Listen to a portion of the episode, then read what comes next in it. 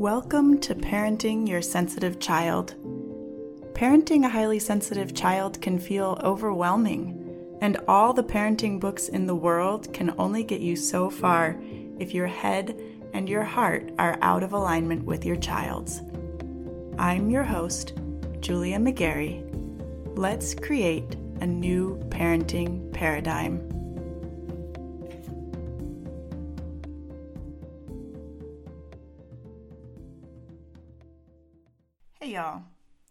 Once or twice a month, at least, I have a day where I just need to slow down.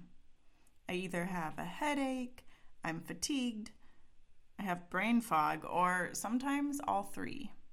For me, it's most likely a result of whatever's going on with my thyroid that day, but really, the why of it isn't what I want to talk about today. Today, I want to talk about the specific circumstance of illness or even fatigue and some of the beliefs that I see parents carrying that interfere with or prevent them from taking care of themselves. This is important because if you can't find a way to slow down and tend to your body when it's giving you very clear signals that that is what it needs, you are drawing out the experience. The more you ignore it and try to push through it, the longer it's going to last.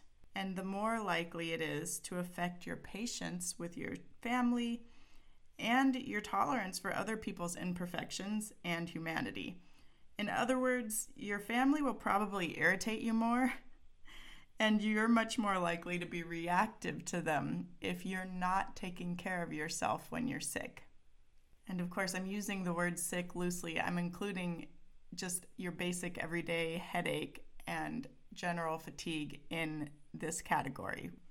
Tending to yourself and taking care of yourself matters. It makes all of life's ups and downs easier to take. And I know if you stop and think about this, you can probably see it. It's not that hard to see, it's much more difficult to put it into practice. Why is that?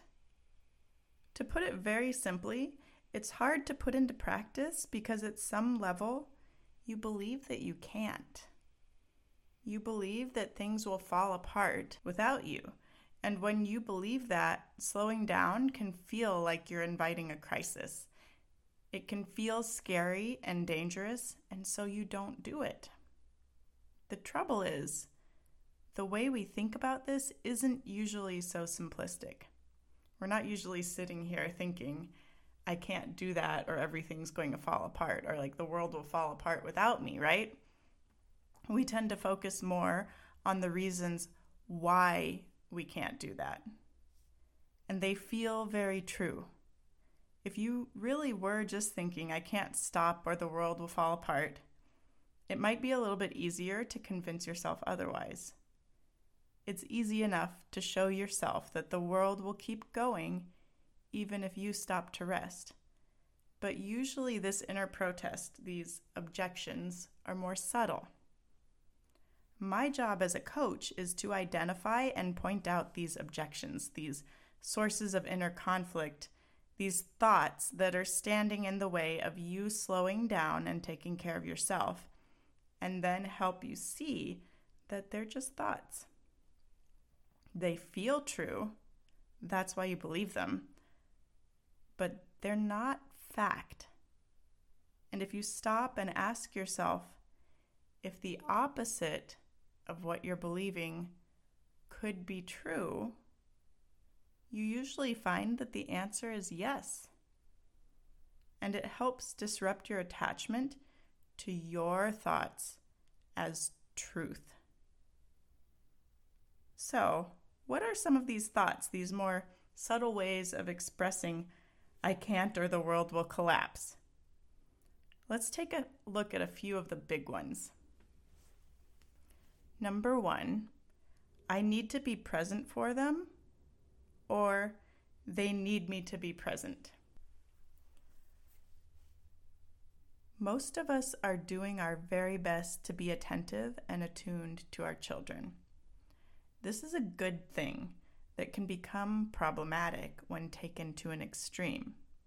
If you really buy into this idea, you probably feel guilty when you can't give your children your full attention, and you're much less likely to be willing to intentionally withdraw your presence and your attention so that you can rest. Number two, my children won't play independently. This is a big one. When you believe that your kids can't or won't play by themselves, it becomes nearly impossible to trust them to let you rest without interruption or disruption. Even if you try, you're on edge or on alert for any little noise that suggests they need you. Number three, screens are problematic. This one can come in so many varieties. Maybe you don't want to deviate from their routine. You don't want to set a precedent, or you worry that they will be dysregulated from too much screen time and you feel like it's just not worth it. It might even be as simple as the thought that plopping them in front of a screen is lazy parenting. If this is you, it's worth recognizing and investigating. Sometimes putting on a movie really is the easiest way to give yourself space and rest.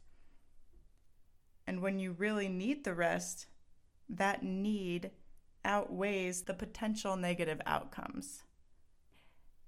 Unless you're going to be beating yourself up about putting them in front of a screen.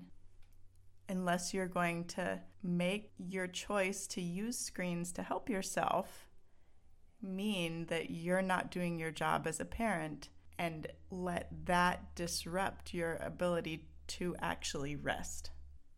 If you can't use screens without worrying, then you're not going to be getting the rest you need anyway when you do put on a screen. So it really is worth taking the time to get really curious about how you view screens and whether or not using screens to give yourself some rest is worth the potential negative outcomes that your brain can come up with. Okay, these are just a few examples. I want to encourage you to take the time to figure out what it is that prevents you from slowing down and taking care of yourself. Get curious now when you aren't actively needing to rest, and then get to work proving yourself wrong. If you believe that your child can't play independently, for example, start gathering evidence that they can. Look for the little moments, the ones you might overlook if you weren't paying attention. Create opportunities for them to practice. Do it now so that you have lots of evidence to counter your thinking when you actually need to. And listen, if this is something that has you stuck, I want to invite you to coach with me. Let me shine the flashlight on what's getting in your way and help you clear it. Go to my website, partneredpath.com, click on coaching, and schedule your free consultation to get started. All right? Now, let's get some rest. I hope you have a wonderful week and I'll catch you in the next episode. Are you fired up to make change in your family? Ready to change course and stick to it? You're gonna want to get on my email list. It's like a direct line to my brain sent straight to you every week. It's helped my clients start making changes before they even get on a call with me. Sign up and get any of my free resources, link in the show notes.